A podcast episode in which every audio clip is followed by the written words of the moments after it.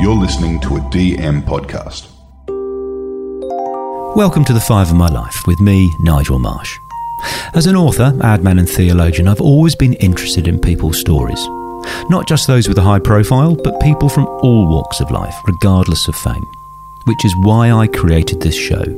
Each guest who takes the Five of My Life challenge chooses a favourite film, book, song, place and possession. They tell me their choices in advance so I can research them, but they don't tell me why they've chosen them. That's the subject of our conversation. It's amazing what you can learn when discussing someone's five choices. I hope you enjoy listening to the show as much as I enjoy making it.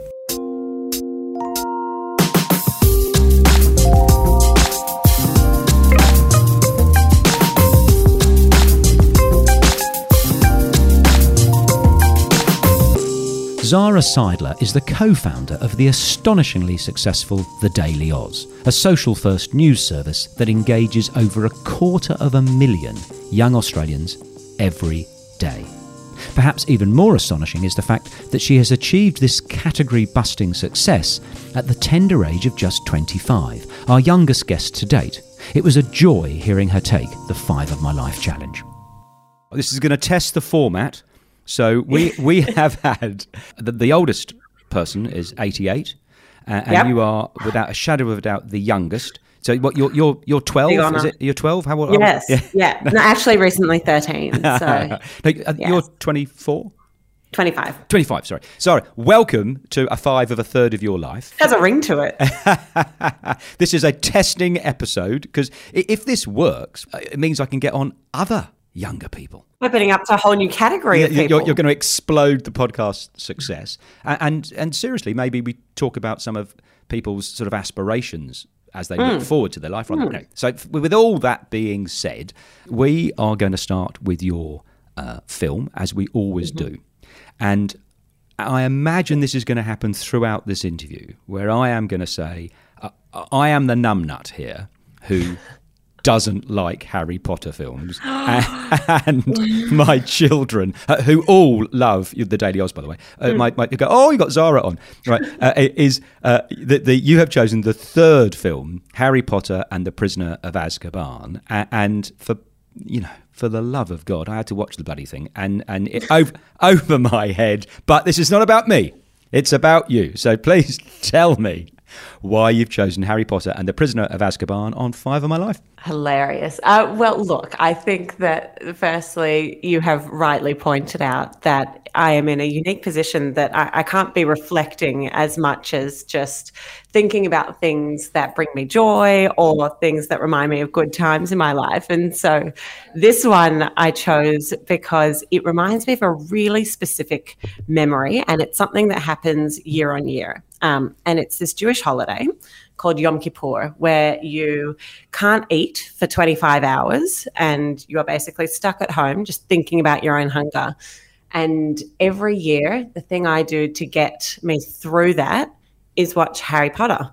Uh, and so it's become this constant. I'm twenty-five, and you start this fasting uh, when you become of age. So when I was twelve, and it just gets me through, and it transports me to another world. And the books did the same thing for me. And it just, it, it reminds me of this day of reflection that I get every year. That is a really nice way to just break up the monotony and pace of everything else that happens in life. And I just, I just love it. And it reminds me of that day. Fantastic. And, and, and when is Yom Kippur? Excuse my ignorance. So it's usually between September and October. Uh, so it's kind of at that really big point in the year where you can feel Christmas coming, but it's not there soon enough, and you feel the weight of the year that's already come. And so it's that kind of halfway point, and it just, it rejuvenates you for the rest of the year. It's to celebrate... Is it the Yom Kippur War? What am I? God, I'm so... No, so so it's not to celebrate anything. It's actually quite shitty upon reflection, because you're just hungry the whole day, but it's meant to be a day of reflection. So you're meant to be thinking about your kind of actions and what your year has looked like and how you've treated others. I mean, I don't do any of that. I just watch T V and hope for the best. But it is meant to be this kind of stopping point where everything is stripped away and you go back to the basics and kind of bare necessities of life.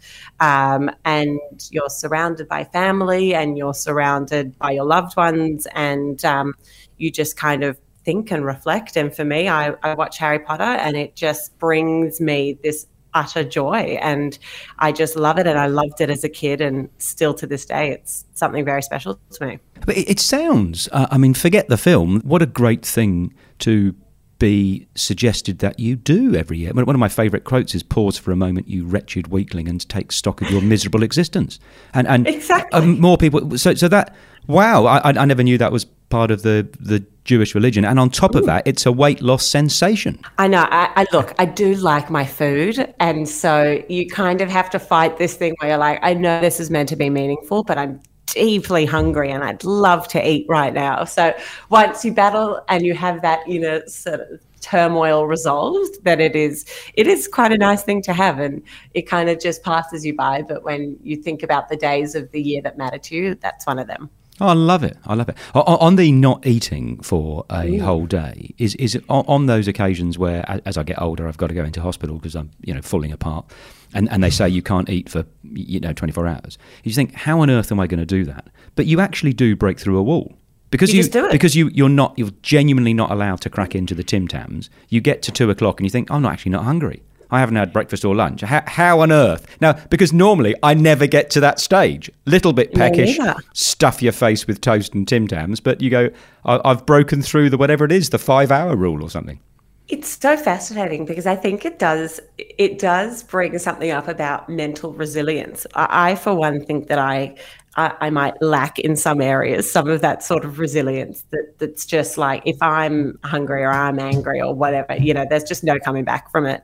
Um, and so you really have to fight through it. And I do think that it's a good exercise regardless of what it is it applies to. And I mean, in the last year, um, I watched this young, amazing, amazing inspiration, Ned Brockman. I don't know if you've heard of him, but he uh, is about my age and ran from Perth to Sydney. Yeah. Um, and watching that, you, you know, it's that same resilience, obviously, about tenfold. Um, but it is just a fascinating exploration of the mind. Well, listen, we're doing all right. We've done the first choice and we've coped with you being under thirty. Fantastic. Look, there's still a lot of scope to go downhill, so we'll see how we go. The second choice on Five of My Life is always the book, uh, and you've chosen A Little Life by Hanya Yanagihara. There's not a story about this one as much as I have never felt so impacted by a book in my life. I don't know if, if your listeners have, have read this one, but it tears you apart. It, it does so through its exploration of mental health, and um, ill mental health specifically is something that is very dominant in my life and in my family's life. Um, and so reading this book and having somebody else's words kind of um, tell the stories that you really don't read about Um, without sanitation. I feel like oftentimes there's the sanitized version, and this just tears you apart. And I remember just sitting down and reading it one day. And I, I do struggle to fit in reading with my schedule, I feel like, because I read so much for my job. By the time I get home, I don't want to read anymore. And I remember I just read this all night and the following day, and it just is the most stunning book. It will tear you apart, though, and it, you need to be in a good place to read this book because it is not a chilled one, that's for sure. It's a really interesting choice, and, and, and I, I've, I mean, I've, a couple of questions I'd like, love to ask you. But I mean, I've got a, mm. I've got a confession. Uh, is I, I thought it was a an incredible book, um, but I have this awful thing that happened, it, it, and I don't know if this is self-protection or because of mm. my. my personal circumstances, but not halfway through, but about three quarters of the way through. And and don't don't hate me, Zara, I stopped caring. Fair enough. So so my bucket of and, and I don't think I would have if it if it was if it was a documentary, but because it's you mm. know I know it's it's made up. You go I, mm. I I've sort of had enough. I, I'd like this to end nicely. You know, where is the bit where, you know, he gets it together and blah, blah. You know, I can't be coping with any more. And it didn't come. So, so it, it's it's a novel, so I am choosing, I mean, I, I finished the bloody thing, but I'm choosing to tap out, right, it, emotionally. So whatever. Have you had that with other books of this sort of nature? So what a brilliant question. God, I'm loving chatting to you. There's a book called We Really Need to Talk About Kevin. No, We Need to Talk About Kevin. Oh. And and so yes. that, that book, so that is my A Little Life, where mm. I hated it, but it's the mm. it's the most impactful book I've ever read. Did yeah. you have children when you read yeah, that book? Yeah, yeah. yeah. yeah. So I've, I've got, yeah. I, you haven't got kiddies, have you? No, no, no, it made me literally never want children.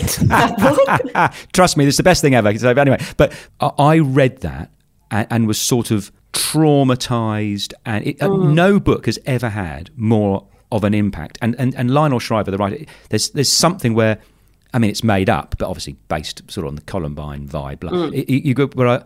I was just horrified and gripped and appalled and sort of put it down and stared into space for half an hour, blah, blah, blah. And and so I think, you know, I think The Little Life, what an incredible feat that that, that, that Hanya, you know, did to pull that yeah. off and write in the male, the male That's mind. That's what I wanted to say. Yeah. The fact that it is, it, it is written by a woman, but all of the characters are men. And, and my brother actually... Um, he's a psychologist and he specialises in men's mental health and help seeking um, and how that interacts with kind of masculinity and all of that. And we've had long discussions about the fact that it is quite a feat for a woman to have embodied that male voice and the complexities of it in the way that she has. It's just astonishing. Yeah, wonderful. And, and let's not go into any gender appropriation bollocks, as you're allowed to do that as a creative writer. Yeah, you haven't got to be absolutely. a man to write as a man. You haven't got to be a woman to write as a woman. So the, the question I wanted to ask is mm. uh, just something that I wrote down when you were chatting about because of the uh, ill mental health in your mm. family. Would you mind chatting about that? I would, and I'll also do a plug because my brother has written a book about ah, it. Ah, well, please do. Um, plug away. Right.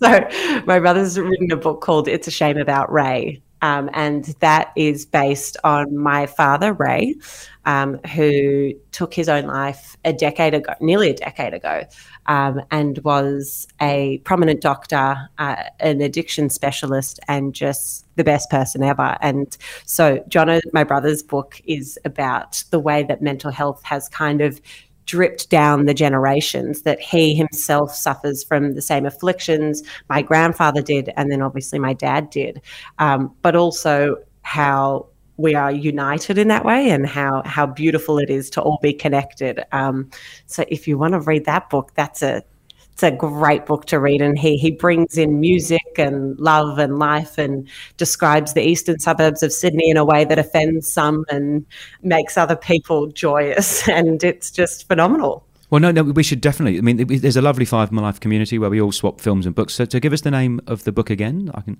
It's a Shame About Ray. It's a Shame About Ray. Okay, thank you, thank you so much. And has has the it's, it's like um.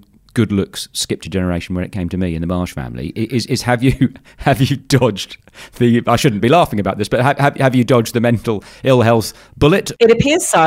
Right. No, it appears so. Um, but I am twenty-five, so I got a whole life still left to uh, figure that out. But no, it seems like I have. But obviously, the effects of of trauma at the age of sixteen have had an imprint on my life, but I was actually reflecting on it the other day, and it, it's done so in a way that has just made me grateful for the life that I do lead and the family that I do have. So um, out of all that trauma comes a lot of good stuff too. Yeah. And and sometimes uh, sometimes I feel guilty about being happy. Mm. And, and I understand that that's not possible for many people and all those things. And, mm. and, and then you look around the world and you go, you, you know, I could be in some war-torn hellhole where, where you're being bombed every day and blah, blah, blah. Yeah, wow, what an interesting topic where it, where it doesn't help other people to be miserable because they are, but that doesn't mean no. rub your happiness in their face. You know, it's, it's, it's, it's a fine line. Yeah, I, I don't know. No, I think I think it, it comes down to, to gratefulness. If you acknowledge the fact that you do have this joy that other people can't or don't experience, and you can be grateful for that, then I think that's all there is to it.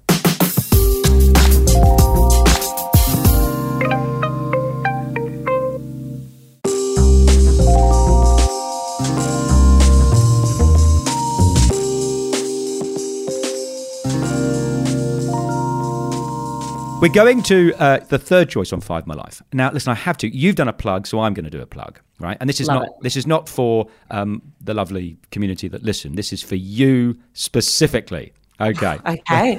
Better write it down. So the Five of My Life podcast song choice mm-hmm. is on Spotify. It is a sensation because the algorithms will never give it to you because mm. they'd have to guess Zara's choice Mm. And Anthony Albanese's choice. Well, you might like completely different things. Well, actually, funny you say that, because Anthony Albanese uploaded his I S O Spotify playlist yesterday, and I was like, I like your music. Yeah, yeah. He, I like what you've chosen. Yeah, he was he was great. Joy, Joy Division, and and you get a total variety for, from electronic choir to, to heavy metal. Every song gets on the Five of My Life playlist.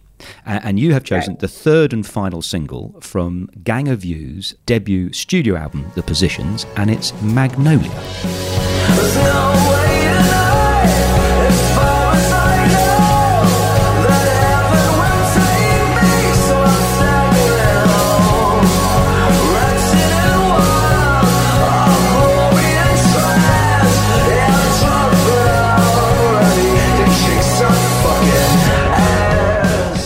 I suspect there's a mental health link there as well. There actually isn't. Oh, okay. Great. Great. Which is shocking given what the subject matter is.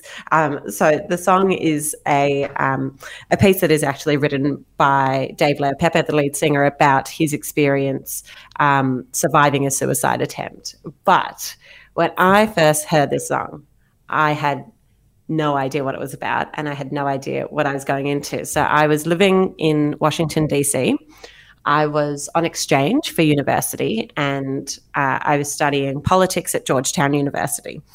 And I got to Washington, D C. I know you said we weren't going to be talking about Trump, but here we are. I got there the weekend of Donald Trump's inauguration. And so that was kind of my first touch point with D C. So I attended that inauguration.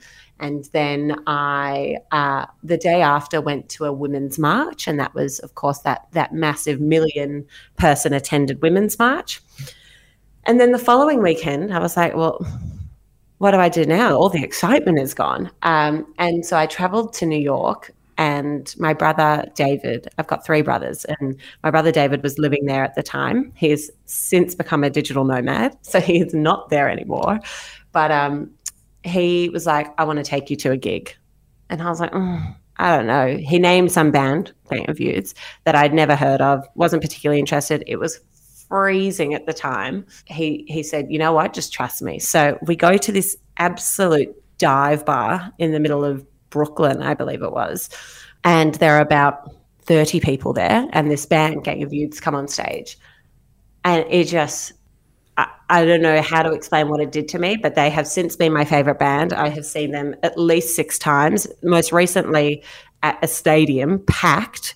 And I just think about the fact that the first time I saw them was in this intimate, tiny, freezing cold um, Brooklyn bar. And the the lead singer is... he's just phenomenal because he is obviously somebody that is deeply intelligent and thoughtful and complex, and so his lyrics reflect that, and they're really, they are like a riddle to read, and with the most sophisticated vocabulary that you sometimes don't understand. But then he gets on stage and he kind of mixes femininity and masculinity, and he's like gyrating his hips, and it's just absurd. He's an absurd person to watch, but it's just gripping. You like can't look away. And so when I hear that song, it takes me back to being in New York with my brother the weekend after Donald Trump's inauguration, wondering what the world looks like, but knowing that Gang of Youths will make it all okay. And they've been my favourite band since that day. It's, it's wonderful hearing you uh, talk about it, Zara. It is David Pocock chose them on Five of My Life as well. And, I saw David Pocock most recently at a Gang of Youths concert. Ah, well, there you go. And, and so because, again, it's this sort of, I love this, it explodes my world in terms of all these things I've never heard of. So I go off and I, I read the books and listen to the songs and watch the films. And, and so uh, I told my son Alex that David Pocock had chosen Say Yes to Life, and, and you know, never heard of, never heard of David Pocock, so I'm a rugby fan, mm. but, um, you know, never heard of the band, blah, blah, blah. And he went, oh my God, Dad, you've got to listen. And he did this thing, we said, you've got to listen to the album in it, the order. And this particular song, yeah. David's song, is the last one. And I and I almost had the experience that you're talking about. I'm going, how? And that bloke, you know, David Le'aupepe, you go, you're not allowed to be that handsome and that talented. I know. You, you, you, you've got to be insult. Stupid or nasty. Give me something to cling to. You can't. We need just... something. He's horrible to his mother or something. Anyway, so something. Uh, uh, now you mentioned Trump, um, so we're not we're, we're evergreen on this show, but uh, yes. Given that you're you're only thirteen, uh, I need to ask you about your because because you um, honestly you work so bloody hard. How I mean, I do this I'm going to release one of these every two weeks until I die and hand over to my son or my daughter. Uh, but you do like one a day. I don't know how you do it, but you are politically engaged in a way that makes me ashamed, because I couldn't give a, I mean, I couldn't give a tuppence, right? I, I just, my mind goes to custard. Yeah, yeah, yeah, blah, blah, blah. Um, so, but you're all over it like a bad suit. Um, tell me, what are your, uh, if any, political aspirations? Are we? Are, am I looking at the future, the next Julia Gillard in ten years' time, twenty years' time, or, or are you you're happy being on the sidelines, commentating, blah blah blah? For me, my uh, love affair with politics is the way that I feel when I can engage other people in politics. And so the job that I get to do now, which is to run a very small independent media company that engages hundreds of thousands of young Aussies in the news and in current affairs and politics, to me, that is the most satisfying thing of all, because I'm I'm not being wrestled in either direction. Um, I get to be straight down the line, but I get to show people why you should care and why it's important. And so for me, I'm happy like this. It, it's the most satisfying job in the world. Uh, well, so here we go. I reckon you've just totally dodged that question. Yeah, like a true politician. So I'm going to blow some smoke your way, um, because I've been following The Daily Aus, uh, which I, you know, to my embarrassment, I hadn't heard of before. Uh, and you do a remarkable thing. I, I've spent, you know, thirty-five years, longer than you've been alive, in a career trying to make the complex simple. And all that thing about Winston Churchill, you know, sorry, I didn't have the time to write a short letter, so here's a long one. For you to uh, make the news bite-size, not in a moronically tabloid way, is a gift. That's a real, real gift. So when I get... I appreciate that. Well, no, it is. I mean, and, and it, to me, to get an email that says, only got a minute, bang, here's the world news. You think, well, I'm sort of predisposed to think that what I'm about to get will be moronically oversimplified. But it's really instructive and informative. And if your objective is to get people engaged in things who have got short attention spans and blah, blah, blah, well, bloody hell, it's working. That's a really, really valuable thing to do for society, because that's how we run the world and make the world better. Exactly. So this is exactly. a... round the houses, backhanded compliment to say you're very, very clever and well thank done you. And thank you for what you do. But then it leads me want to talk about one of my hobby horses is you must work stupidly hard. I, I'm trying to do this thing where I'm trying to stop glorifying hard work, because so in my previous life, I worked in government relations, lobbying style thing. And there was just this real glorification of just stupid hours. And now I'm trying to move away from that. Do I work stupid hours? Yes, but it is also my own thing. I choose to do so. And I am surrounded by an amazing team. I'm, I'm really lucky that we have grown this not just to be Sam, my best friend, and I, but we've got thirteen people now working with us. And so to have that means that I know when I want to check out, I can, because the news can be a lot. Um, and so it is hard work, but it's worth it. And the, the satisfaction and the fulfillment I get from it makes it all worth it. Oh, good on you. Listen, we're moving to your fourth choice. Your place on Five of My Life is Shoal Bay. One of my happiest memories ever is I ran up a thing called Tomaree Head. There you go. Holy crap. So Shoal Bay is... unbelievably beautiful, next to a nudist beach, Samurai Beach, which between you and I, yep.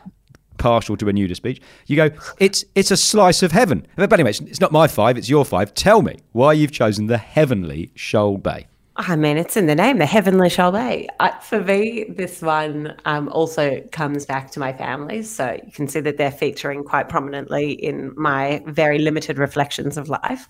Um, but we always, as a family, my mum's kind of priority or like list of what was important to her was our well-being, traveling, anything else. And so I was so lucky to travel extensively as a child. And we went on the most superb exotic, you know, went to India for six weeks. Then we went to Egypt. Then we went here. And yet every Christmas we went to Shoal Bay. And that wow. was the favourite holiday by an absolute mile. And it just, it's that quintessential by the beach Australian you know, barbecue filled nights, and it, it just brings back the fondest memories. We went with two other families, um, and I grew up with that family, and I feel like we almost marked our kind of progressive age through that holiday, um, and it was just the best. There was nothing complicated about it. There was nothing challenging about it. We just went to the beach every day. I read. Reading was always a really important part of our family holidays. We used to, you know, bring luggage just for the books, and so that was all it was. And it just, it was the simplicity that really brought it home for me. And when I think of my best places, it is that. And I haven't been in many, many years, um, but I hope to one day take my family back there and to recreate those sorts of memories that I had. I totally resonate with with your choice and your reasons behind it. Is those gorgeous memories. You know, when when one is on one's deathbed, it probably isn't going to be that complex, amazing strategic point no. you made that helped, you know, the Deputy Prime Minister, you know, get a vote through Parliament. It will be that amazing Christmas Eve where you were having snags on Shoal Bay or whatever.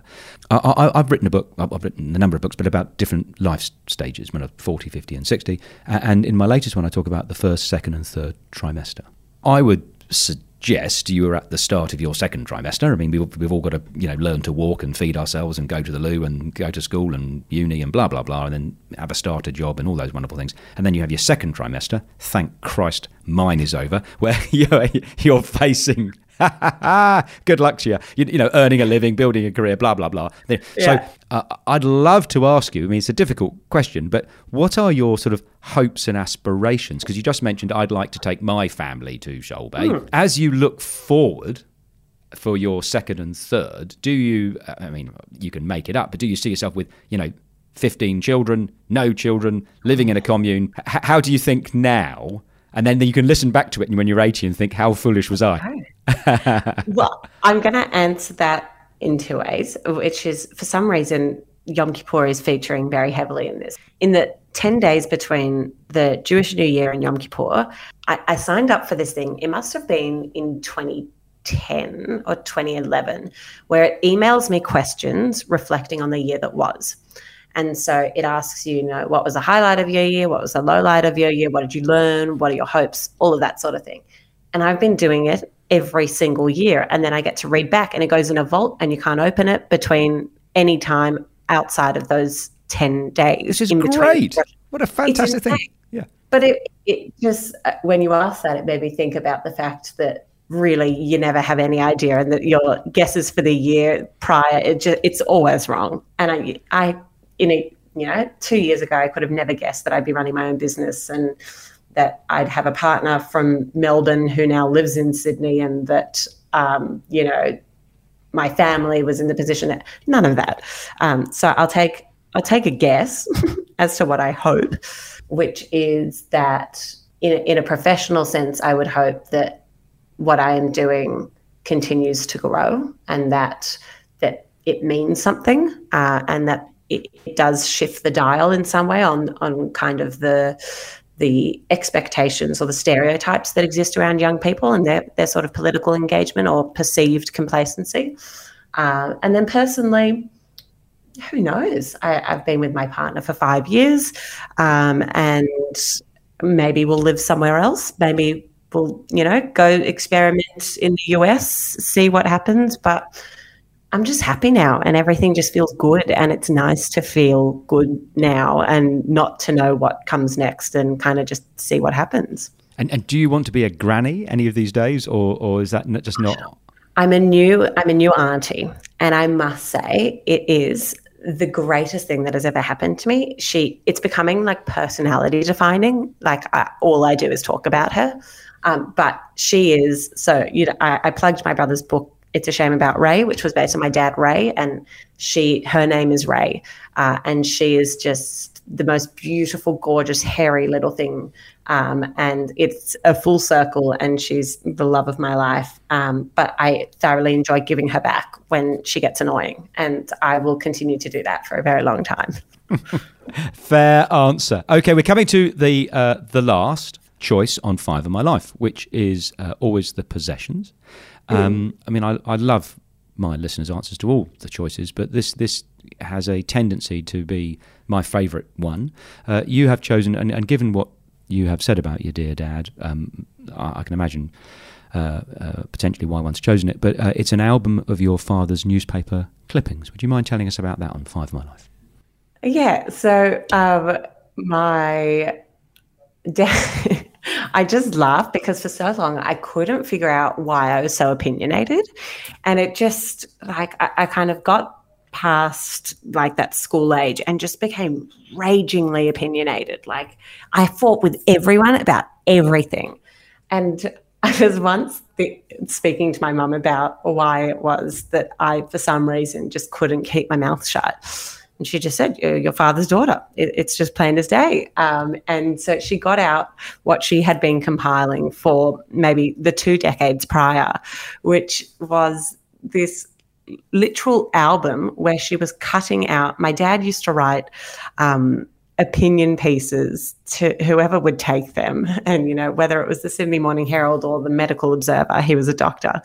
Um, and it was just about everything, things he was absolutely not in a position to be commenting on, things that he just felt angry about and wrote to the paper. And it just, to me, when I saw that, it, it m- made everything make sense to me about why I am who I am today and why my family is known for their just very strong opinions on absolutely everything.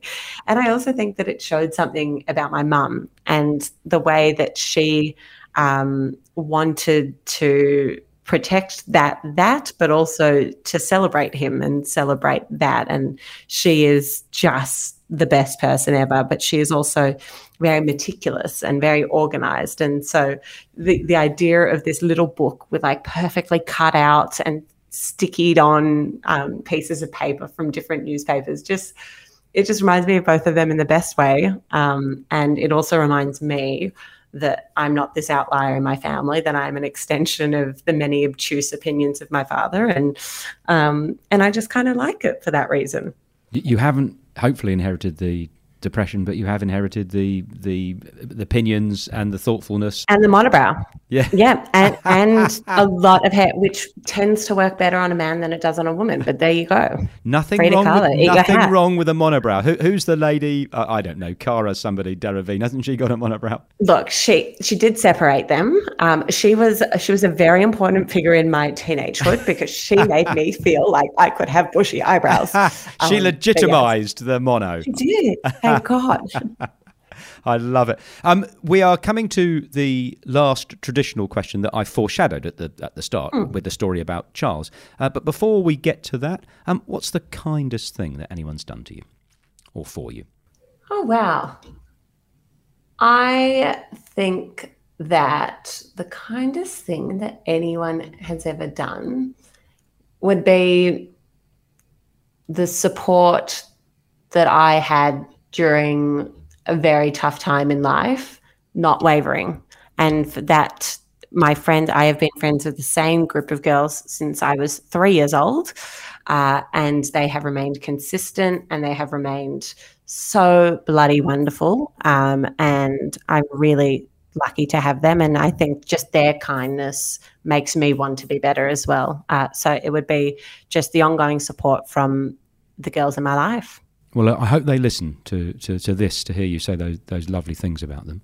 Um, the last question is, who would you like to hear on Five My Life next and why? Oh, we're bringing down the age a lot here. Oh, my God. They, they have to be able to, to, to have speak. A conversation. You can't yeah. choose your niece. How old's no, your niece? No, she's eight months. She will yell and vomit on you. Um, no, mine is this spectacular woman who I met about eight months ago. Her name is Hannah Divney. Um, Hannah lives her life in a wheelchair, and she was most recently the first disabled actor on Australian television in a sex scene. Uh, she is the editor of a uh, media publication, and she's an activist who has taken on Lizzo and Beyoncé um, about ableist language. And I truly don't think, I feel like inspiration kind of feels like a contrived term. She inspires me in ways I could have never imagined. Uh, she the zest for life that she has, despite um, everything that she has to deal with, and her intellect and her wit and her humor. I would love to hear her reflections on her life. And I know that she's writing a book where she's doing those very things, but to hear it said aloud, um, I think would be very special for your listeners.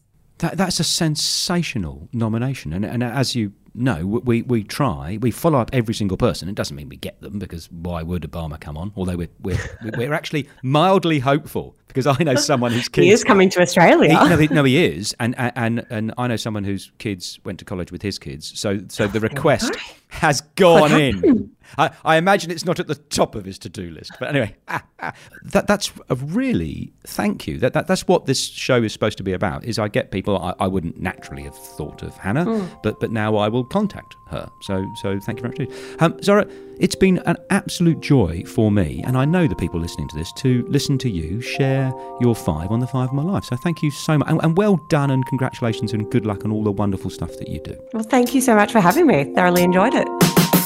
Thank you for listening to this episode. If you follow Five of My Life, you might enjoy my latest book, Smart, Stupid and sixty. In it, I write about a number of the issues discussed on the show. It's the twenty-year follow-on from my first book, Fat, forty and Fired. If you have any feedback on the book or suggestions for the show, please get in touch via my website, nigel marsh dot com.